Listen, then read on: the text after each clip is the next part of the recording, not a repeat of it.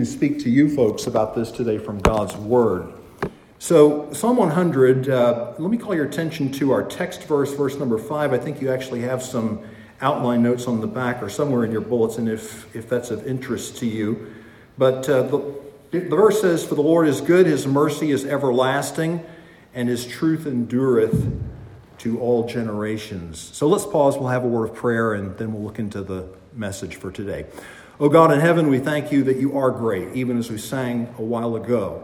And we pray, Father, that you will be glorified in our hearts and lives today. We thank you that we were reminded in Sunday school that the chief end of man is to glorify God and to enjoy him forever. As we have the opportunity perhaps to concentrate a little bit on that second thought here today in Psalm 100, I pray that you will bring to us a renewed sense of joy in you and your person and the goodness that you display to us on a constant basis. I pray, Lord, that you'll give me the ability to minister today in a way that honors you. I do pray for liberty and freedom so that there will be no hindrance or restraint from the human standpoint, either in the listener or in the preacher today, so that your word will go forth unfettered, unbound, and reach our hearts. I pray that no one will go away today without a sense of the word of God ministering and the Holy Spirit ministering in hearts and lives. I pray, Lord, that you will give me a fresh cleansing and sense of your presence also and the ability to minister today. We know, Lord, we can go through motions. We can do things that we're familiar with by routine, but we can't produce spiritual accomplishment in the lives of people. That's only something you do. So we trust you for that today. Pray you'll use this time now, and may the words of my mouth and the meditation of my heart be acceptable in thy sight, O Lord, my strength and my Redeemer. For I pray these things in Jesus' wonderful name. Amen. If someone were to ask you, what is your favorite psalm, or maybe take the question differently, actually, and if someone were to ask you, what is the most well-known psalm, you'd probably say Psalm 23. And I wouldn't argue with that. I think that's probably hands down true. If somebody asked you for the next one, somewhere in there, 2, 3, whatever, you're going to say Psalm 100. I was privileged as a young boy, but not for the reasons you're thinking. My parents were concerned about our education, and when we grew up in Charleston, South Carolina, they selected for us a school run by a Baptist church, not an independent Baptist church as you know it today. It would have been a Southern Baptist church, but you're talking back lots and lots of years. But at any rate, it was a church run by, or a school run by that church, and in the second grade, as part of the scripture that we were required to memorize, we had to memorize Psalm 100. And I'm sure many of you could recite Psalm 100 as well. Psalm 100 really is sort of a pinnacle, really, in the Psalms, especially when you look at it in a broader context. For example, and you may or may not have heard this before, but there is a grouping of Psalms that leads up to Psalm 100. And that grouping of Psalms is Psalm 93 through Psalm 99. So if you take Psalm 100 and look at it in the sense of the capstone or the icing on the cake to that, you have an interesting thought to contemplate, because these Psalms are what are known as the homage Psalms. In other words, they invite us to acknowledge and praise God for a certain element of his character, and that has to do with his kingship. So look with me, would you, at Psalm 93. Let me try to demonstrate this for you. Psalm 93, if you'll notice the opening verse of this, it says, "The Lord reigneth." Then if you go to Psalm 97, look what it says, "The Lord reigneth." If you go to Psalm 99 and verse 1, look what that says, "The Lord reigneth." Do you begin to see what's going on here? You have a grouping of psalms. It's a fascinating thing to realize that the psalms were not just thrown together. There's a mind at work, and I hope we would see behind that the leadership and working of the Holy Spirit as the Jews worked with these psalms and they were put together. There's a distinct, I think, thing. There are things you can distinctly see here. So you see that in the psalm. Then let's go to Psalm 95, and we'll notice in Psalm 95, verse number 3, "For the Lord is a great God and a great king above all gods." Look at Psalm 96, Verse 1, "O sing unto the Lord a new song. Sing unto the Lord all the earth. Sing unto the Lord," verse 2, "bless his holy name and show forth his salvation from day to day." Notice Psalm 98. You'll notice how this psalm begins. "O sing unto the Lord a new song." So do you get the idea of what's going on here? Homage psalms. In other words, they invite the worshiper in a simple way, a very simple way. The language is extremely simple, but the fervency of the language is unapologetic.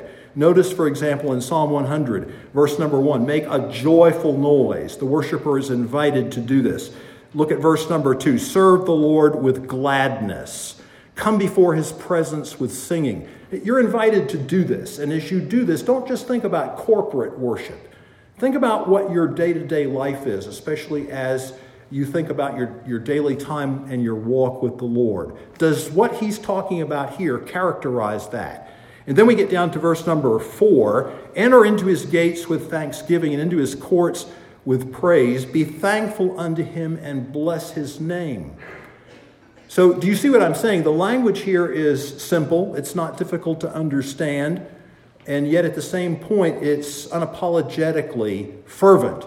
It's seeking for us a fervent, heartfelt, passionate response to these truths about God's character. I'll say one last thing before we look at the key thoughts today. That is this, that one of the things that I'm intrigued by and one of the things that is a blessing to me, and right where this sermon is coming from today, verse number 5, see, we are not just left. If I stopped right now and didn't say anything else, you say, "Oh, okay, yeah, okay, I see that, and I'm familiar with other verses in the Bible that might document that same truth." But we're not left with a routine exhortation. We're not just left with someone who says, "Okay, we should be joyful. We should have a fervency to our worship. We should have a passion to our worship."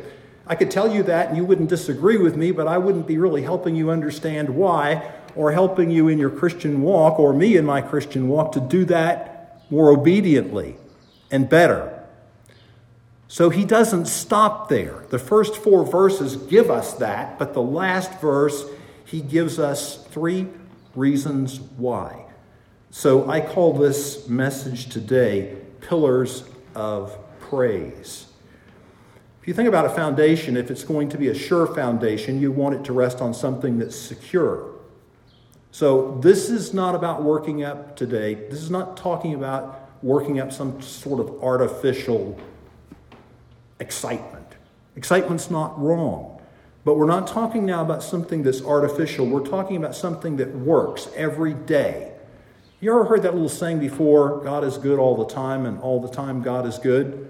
And it can become trite if you say it too many times, I realize that, but it's true, and it's something that we need to understand and recognize in our lives. And I will say one other thing, that is, all of this, when you put all of this together, it's designed to demonstrate to us what we are taught so many other places in the Bible. For example, Psalm 31 verse 1 says that praise is comely for the believer. Praise is comely. Praise is appropriate. Praise becomes a believer in the true and living God. My personal belief is Christians are meant to be joyful. It's part of the fruit of the Spirit. Love, joy. In fact, it's mentioned second there. Love, joy. Christians are meant to be joyful. And I'll give you another one. The church is meant to be a singing church. A church without a Bible is lost. But a church without a songbook is also in trouble.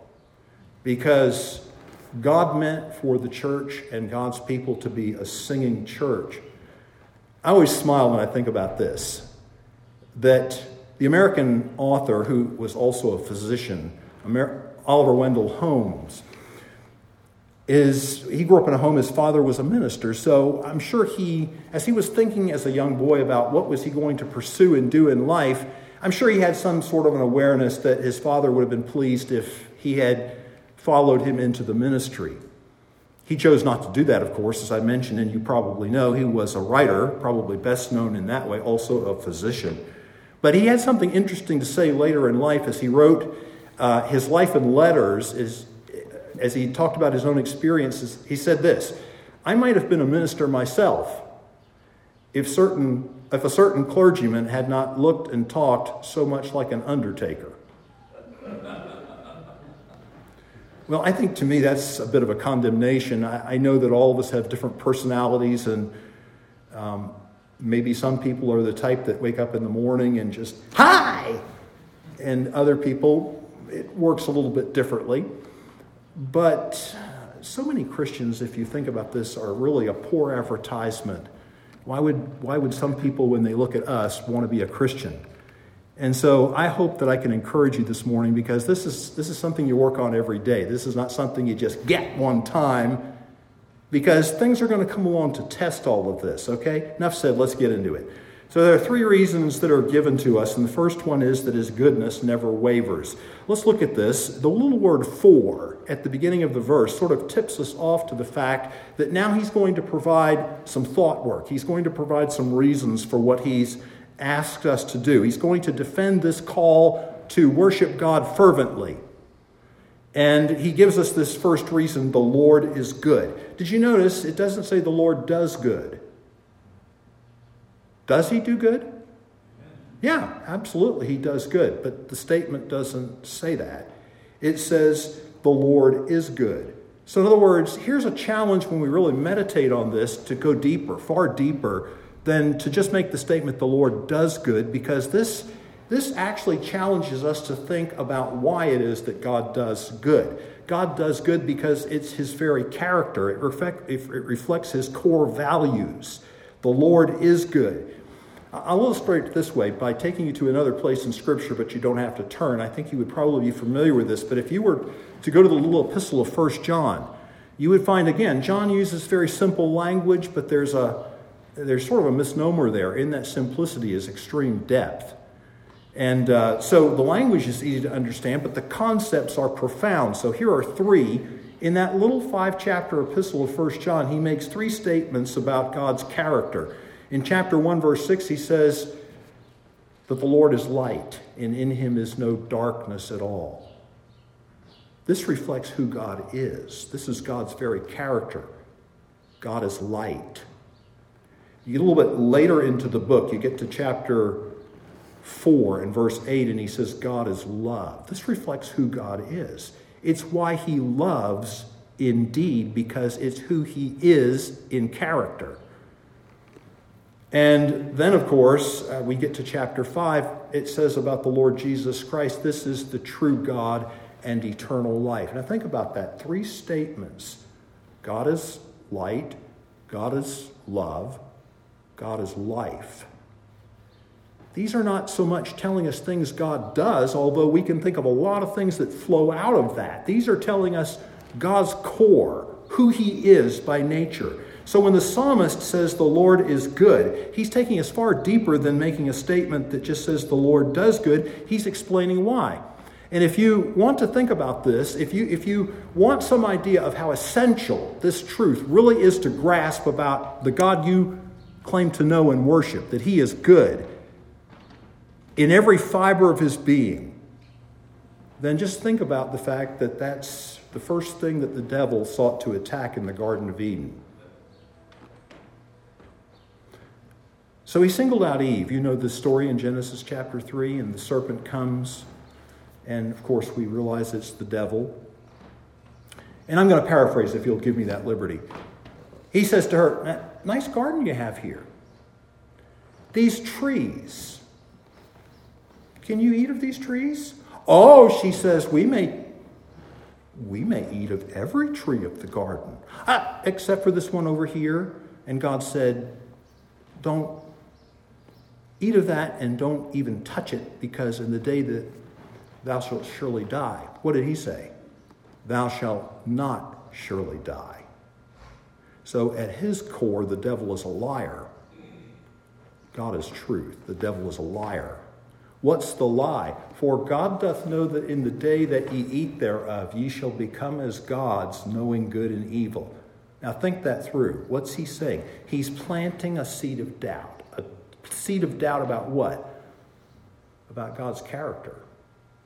That God really isn't as good as you think. He put you in this nice garden, surrounded you with pleasant trees and birds singing and all of these idyllic conditions, and passed himself off as somebody who's good, but I'll give you the inside scoop about God. That may be how he's led you to believe that that's not really the story. God is, let's put it this way, God is sort of like a cosmic ogre who sits up there in heaven and tries to find ways that he can inflict pain. God's withheld this from you. It's that little seed of doubt planted in her mind about God's essential goodness. And if you think about this, every day the temptation to believe that gets us into trouble. Maybe every day you're not tempted that way, but on the days when things don't go quite like you're thinking, or events happen in your life, you lose your job or something of that nature, you lose your health, you lose a loved one, some untoward event happens, you run out of money. I mean, it's endless, right? The devil comes along and he's trying to suggest to us, why? Well, God didn't have to let that happen to you. And the first thing you know, he's sown seeds of doubt. He's sown seeds of temptation. He's sown seeds of bitterness. And that's why a lot of Christians aren't joyful. Because you can't check out on life. You can't exempt yourself from trials. Unsaved people get that, and Christians get that. That's just part of life in a fallen world. Trials come along all the time. Christians lose their joy because somehow Satan is successful in distracting us from that core value that we know to be true about God. And it's where the psalmist starts. He says, "For the Lord is good." And I'm here to tell you this morning that goodness never wavers, that goodness never flickers. If you think about an oil lamp or a candle or something like that, maybe the oil lamp is getting a little low on the oil or something, and maybe it flickers a little bit before it goes out. It's never that way with God. God is consistent. I said to you earlier, the little phrase that we know, God is good all the time, and all the time God is good. And it's almost like some days you have to get up and remind yourself of that. But the psalmist elsewhere tells us that that's true.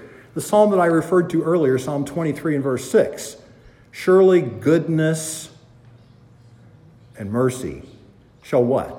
Follow me all the days of my life. There's never a day that I get up that it's not true that God is good. There are days that I get up that Satan wants me to believe something different about God. But the psalmist says, you know what? You come into God's presence and worship him and pay him your homage and do so with unabashed joy and thanksgiving in your heart because God is good. Aren't you glad that that's true? Aren't you glad that God is not like the ancient Greek gods? These are the gods of man's imagining. If remember this a little bit from school and think about your ancient Greek mythology and think about how capricious and arbitrary and oftentimes vindictive and vengeful the Greek gods were. Here's one little story for you. The Greeks told a story about Aurora, and Aurora was the goddess of the dawn. Well, she made the mistake, I guess, of falling in love with Tithonus, who was a mortal youth. And so Zeus offered Aurora the wish of her choice in respect to this young man that she had fallen in love with. And so you could almost guess what she asked for. She asked for him to be immortal, to last forever. However, and the way the story is told, she forgot to ask that he would be young forever. And so he continued on aging, like we all do, aging, until finally here she was immortal, but her spouse was decrepit, old, broken down, and the thing that she thought was good, the gift that she thought was good, turned into a curse. Well, our Father is no Zeus. God is good. Secondly, and we have to hasten, but we get another pillar of praise. First one is to understand something about who God is by his very nature. He's good. The second is his mercy is everlasting. Now, if you see your notes there, the point that I want to communicate to you is his love never fails. So right away, maybe you're sort of wondering, okay, why did he choose to say love? as opposed to the verse that's, or the word that's in the verse, mercy. Well, here's a little something that's interesting for you. And if you don't mind doing a little listening in and thinking about this, it may pay you some rewards later. But see, here's where we get into a situation where we've got an Old Testament word that you don't have an exact equivalent word for in English. And anybody who's studied a foreign language and anybody who's done work with foreign languages, it doesn't have to be ancient languages. It doesn't have to be the original languages of the Bible. Really, it can be any. You'll find this. You'll find many times if you read people who translate the Bible, many times this is one of the great challenges that they have, that they're going from the parent language, if they're using the ancient languages, they're going from that, or if they happen to need to go from a pre-existing translation, like an English translation, and that's all they can do, and they're trying to go into some foreign language. Well, many times you just don't meet up with a word that there's not a one-to-one correspondence between that word in Swahili or whatever it is and the English or Greek or Hebrew word that you're trying to work with. And as I say, anybody who's studied foreign languages knows that and can tell you that. Well, that's kind of the problem with this word. This is the word hesed in the original language. And just to show you some idea, if you were to get out a concordance or something and look, you'd be able to find this out. But just to show you something of the challenge that it presented the English translators, this is a common word in the Old Testament. This is a rich concept. It's often there. It occurs some 248 times in the Old Testament. That's a lot. But yet here are about the 4 or 5 most common renderings of it, showing that the translators often struggled with which word was best in the context to bring out the thought that they were grappling with or that the word was trying to convey. So if 248 times in the King James Version of the Bible, 148 times it's rendered kindness, 40 times it's, 148 times kindness, mercy it's rendered 148 times, kindness it's rendered 40, loving kindness it's rendered 30, and goodness it's rendered 12. So let me try to just give you a quick thought of what's going on, and you'll maybe see why this is a really profound concept, but one that's difficult to always capture with one word in an English translation. Because what you've got is a word that talks about love, but it's love that's based on or born of a relationship. In the Old Testament, can you think of the type of relationship that God had with his people? What governed it? It's a word that starts with a C. Covenant. Right? Covenant. Then we talk about the Old Testament, the Old Covenant, the New Covenant. This is sort of the concept there. So covenant was often the context in which this. But this love that was born of this relationship between two parties would be manifested in loyalty. How do you blend love and loyalty? That's tough, right? I mean, we have those two words. They're distinct, but we have trouble sometimes with trying to blend those. So let me take you over to a cross-reference. I think this will clear it up for us, and we'll be able to get the point made and move on. But this is important to capture. And back in 1 Samuel chapter 20, if you don't mind marking your place there in Psalm 100, just turn back there for a moment. And let's read from verse 14. So this is talking about David and Jonathan. And everybody knows the relationship that David and Jonathan had, that it was one of love, almost like brothers. Verse 14 says, this is Jonathan speaking here. And he says to David, he knows David's going to be king. He knows that's God's will. He has no problem with that, like his father does. But he says, thou shalt not only while I yet live, show me the kindness of the Lord, that I die not. Well, there it is, kindness. But do you see how it's this concept of a covenant that exists between two people, and it's a love born of that manifests itself in loyalty.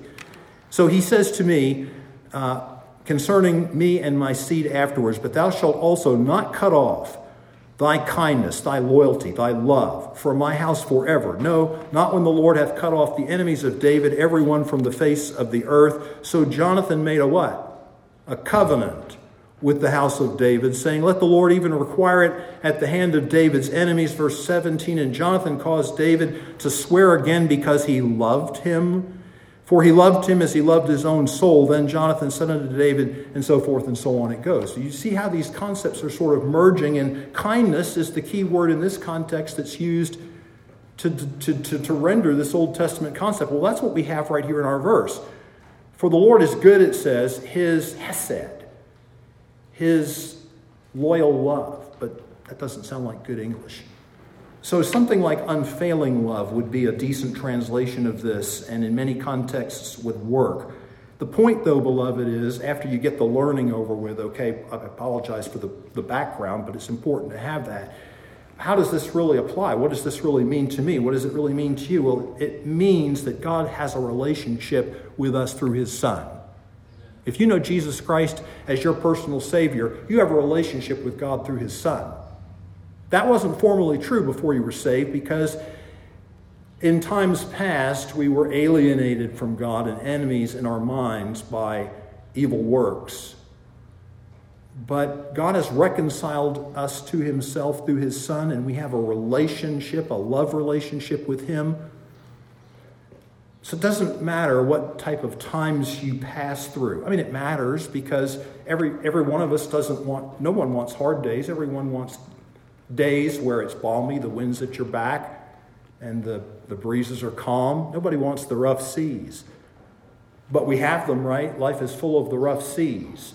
And it doesn't matter whether you've got a balmy day and it's just picture perfect, like some of these days we've had over the weekend have been kind of different than some of what we've had. But whether it's a picture perfect day and you're in a lounging chair along the beach, and the water's beautiful, and the breeze is nice, and you're watching the birds and the porpoises and all these things, or whether you've got one where you're out there and the swells are disturbing, scary, and bring anxiety into your life. It doesn't really matter. Through rough times and through good times, God has a relationship with us through his Son.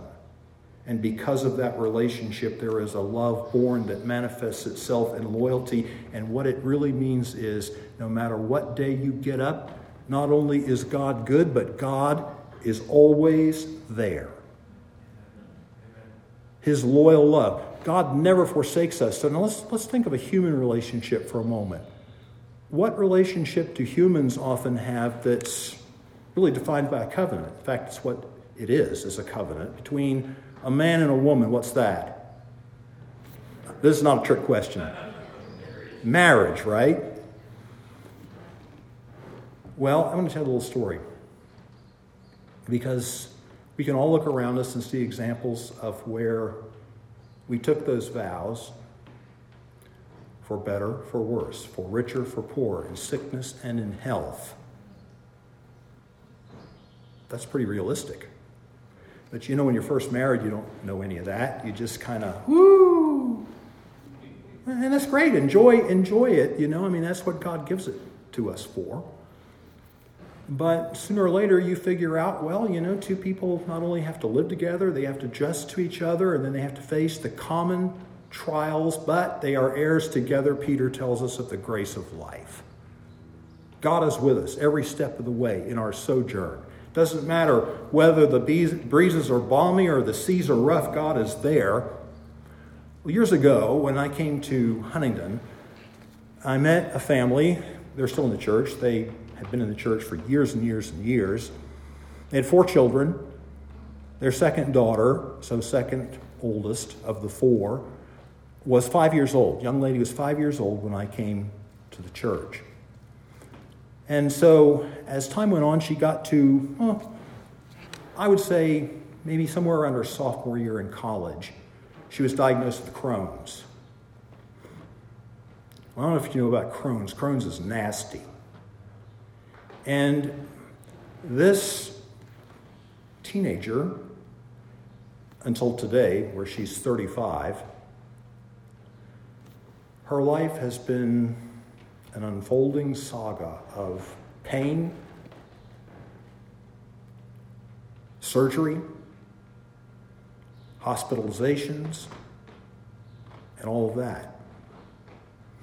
Well, the day came when the Lord brought a young man into her life. And he wasn't from our town, he wasn't from our church, but I had the privilege of marrying those two. A week before that service, she was in the hospital sick. So her husband knew, her husband-to-be knew that she had some physical difficulties and so forth, but they got into marriage, and then they got the news that nobody wants to hear as a young married couple, and that was that it probably wasn't a wise idea for them to even attempt having children because of this Crohn's and because of how some things were internally. It probably was too risky for her to have children. And this, you have to understand, this young lady, she loves kids. And her husband loves kids. Well, truthfully, I can tell you this because she's not here, but she knows it anyway. She's one of my heroes. Because day in and day out, through all those difficult times, she somehow manages to keep the kind of spirit that draws people. And you go there to visit her, and she might tell you if you press her. But you'll only get about one question out about how are you feeling before she'll start talking about you. And as I pray for them, I often think, you know, it's as important for me to pray for him as it is for me to pray for her. But he's faithful. Good days, bad days, hospitalizations, surgeries, he's there. You know, that's Hesed. That's this loyal love. That's, I will never leave thee nor forsake thee, played out in an imperfect human relationship, but by two people manifesting the grace of God in their lives. And it's just a small, imperfect picture of God. So the pillars of praise, we have to talk just quickly about the last one, but it's, you look at this, for the Lord is good, his mercy or his love never fails. The last statement is, his truth endureth. And so once again, you notice I've chosen to use a different word. I've used his faithfulness never falters. Well, how did I get faithfulness? Did I just sort of choose to say that because it was easier to preach on faithfulness than it was on truth? No. It's one of those situations, again, where you've got a word that means truth or faithfulness, and the context needs to just settle which one is under consideration, but the two are not mutually exclusive. In fact, they overlap. Because by very virtue of the fact that God is truth, God is also faithful, because God never tells you anything that he doesn't mean, and God never makes a promise he doesn't keep. And so in this particular verse, probably the better rendering to bring out the force of what the psalmist is trying to get at is that God's faithfulness, yes, his truth, but what's the outworking of that truth in every generation? The outworking of that truth in every generation is that God is faithful. So when I think about the Old Testament and I think about the God of the patriarchs, and I realize that the God of the patriarchs is the God of the present. The God that parted the Red Sea when their backs were against it is the same God I serve. The God who walked through the wilderness with the children of Israel, who provided them water when they needed water, who put up with them when they complained and murmured time after time. The God who provided them flesh, the God who provided them bread, the God who provided guidance in the form of a cloudy pillar during the daytime and fire at night. Those aren't concepts that went by the wayside when we shifted over after John the Baptist to the New Testament. No. What we read about God is this. In Malachi chapter 3, verse 6, God says to himself, "Behold, I am the Lord, I change not." He's the same yesterday. The writer of the Hebrew tells us this. Did you ever think about this verse? Our problem with this verse is we're so familiar with it that we don't really think about what it's trying to say to us. Jesus Christ, the same yesterday, today, and forever. Or how about this? I love this verse. This is one of my favorite verses when I'm thinking about this. James 1:17. Every good gift and every perfect, did you hear the word good? Every good gift and every perfect gift is from above. and cometh down from the Father of lights. So now we have to think astronomically. The Father of lights, with whom is no variableness, neither shadow of turning. So that people today can tell us what time the sun will rise 100 years from now on this date, because it's like clockwork. God is predictable in that sense. He's always true, never deviates from that. He never falters. His faithfulness is always there. You know, when I was in college, and I believe some of you are familiar with this, but I don't know if they still have blackboards. I think that might have been something that's gone by the wayside. But in the main classroom building, I haven't been in there now to see since 1927 when I was there. No. But over the blackboards, they had little signs, as it were, with the sayings of the founder, chapel sayings of the founder. One of those is a classic. A lot of people quote that and don't know where it came from. Here's where it came from. It was the old-time evangelist, Bob Jones Sr., who said it.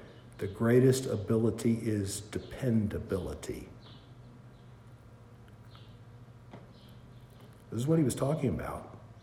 God is dependable. God never falters. He is the same yesterday, today, and forever. I like a little story that goes with that, because there's an American author by the name of Lloyd Douglas. Some people might know the book The Robe that he wrote, because it's fiction, but it's an interesting story based on the Roman soldier who won the robe in the gambling for Jesus. Remember, they didn't part that. They didn't tear that. And so it was incredibly popular when he first wrote this. He was an author and a minister, sometimes Lutheran, I think sometimes congregational minister. But Lloyd Douglas tells the story of, again, thinking of something happened that was impressive to him when he was in college, that he remembered that he lived in a boarding house and he lived on the upper floor, and there was a retired man who was a music teacher who lived on the lower floor. And they had a great relationship, and every day they had a little bit of a ritual that they developed whereby Lloyd Douglas, he would come downstairs and he would knock on the old music teacher, the retired music teacher's door. And he would say something to him like this every day. Well, what's the good news? And the old man would respond, he'd pick up a tuning fork. And he'd give it an appropriate tweak. And he said, you see that? That's middle C. It was middle C yesterday. It will be middle C tomorrow. And it will be middle C 1,000 years from now. The tenor upstairs sings flat. The piano across the hall is out of tune. But that, my friend, is middle C. I like that about God. Jesus never fails, always the same. See, happiness, if you're looking to draw a distinction, and with this we close, happiness, if you're looking to draw a distinction between that and joy, and they're overlapping concepts, but they're different words, and there really is a distinction that you can draw. And if you're looking to draw that distinction, happiness is based on circumstances, because happiness, if you think about it, comes from hap or happening. So if, like the local convenience store across Pennsylvania and in many states, has a sweepstakes going on right now, and you pull up there for gas, and they actually, on the pumps now, you can't get away from them. They're always advertising. The actual video comes on this screen, and you're looking at this thing talking. They're bragging about their sweepstakes, and they're going to give away $100,000. And they show this one guy, and the man comes up on the doorstep, knocks on the door. Of course, it's staged, but it's also was true. And they gave this guy a brand new truck. Well, in central Pennsylvania, you give a guy a brand new truck, I'm sure that guy was happy that day, you think?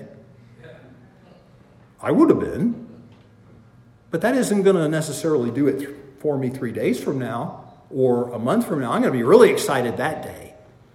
But these pillars of praise, they're there every day. See, and joy is like that. It's there every day. There's something deeper about joy. It doesn't depend just on happenings in my life or circumstances. And so that in these three pillars, we have a sure foundation. They go deep, very deep, so that we do not lose our footing.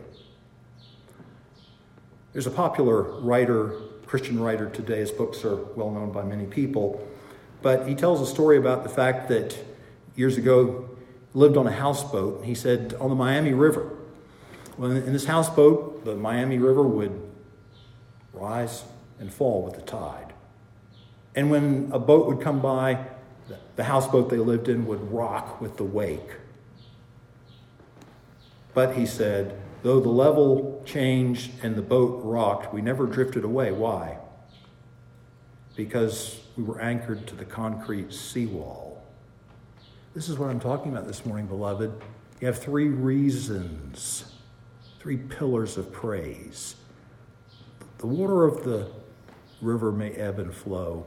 You may get bumps here and there in life, but these truths about God don't change. And in a practical sense, what we all need to do is each day get up and remind ourselves, because God is good. You can get excited about God. It won't be wrong for you to be passionate about God. It won't be wrong for you to worship God with all your heart. Because just like these homage psalms teach us, he is worth it. He is worthy of it. Heavenly Father, we thank you for the opportunity to look into your word this morning. We thank you for the privilege of being reminded of these great truths. But yet the battle is before us, Lord, because we realize that it's not always easy for us to keep these truths in mind. In fact, it's very easy for us to become distracted. It's very easy for us to lose sight of them when the difficulties and problems of life come along. And then we find ourselves in the situation that Oliver Wendell Holmes was talking about, where we not much of an advertisement for our Christianity, because people look at our lives and don't really see much draw there, because we don't seem to be happy people. We don't seem to be joyous people. So wherever we are today, whatever our problems, however the water ebbs and flows or the waves rock the boat, help us to be able to fasten onto these things. Help us to have a sense of refreshment in our exhilaration, in our happiness, in our joy, in our exuberance for the God we serve. And I pray that it will be genuine and real in our lives. Now, if you give me just a moment, our heads are bowed and eyes are closed, so let me just ask you this. I know how it is, because I or you, we're all cut out of the same bolt of cloth, right? We all have the same fallen nature. We all face trials. And maybe though today you've come to church and you've listened to this, but you say to yourself, hey, preacher, I just kind of feel like something has stolen my joy. Something has robbed me of my song. But I think I catch a little bit of what you're talking about here today. I've got these truths, these pillars. They don't change. God is good. And if I believe something else, I believed a lie. And I can count on God, because his faithfulness never falters. Pray for me. I want you to take just a few moments before we sing. Jacob, what's our page? 262. 262. Amy, would you just begin quietly play 262? But while our heads are bowed and our eyes are closed, how many people here this morning say, preacher, I'll take just a few moments while I contemplate and meditate on what I've heard this morning, to talk to God and say, oh, dear God, give me that joy, give me that song. I want to be that type of Christian, and I've just gotten a little bit off the tracks.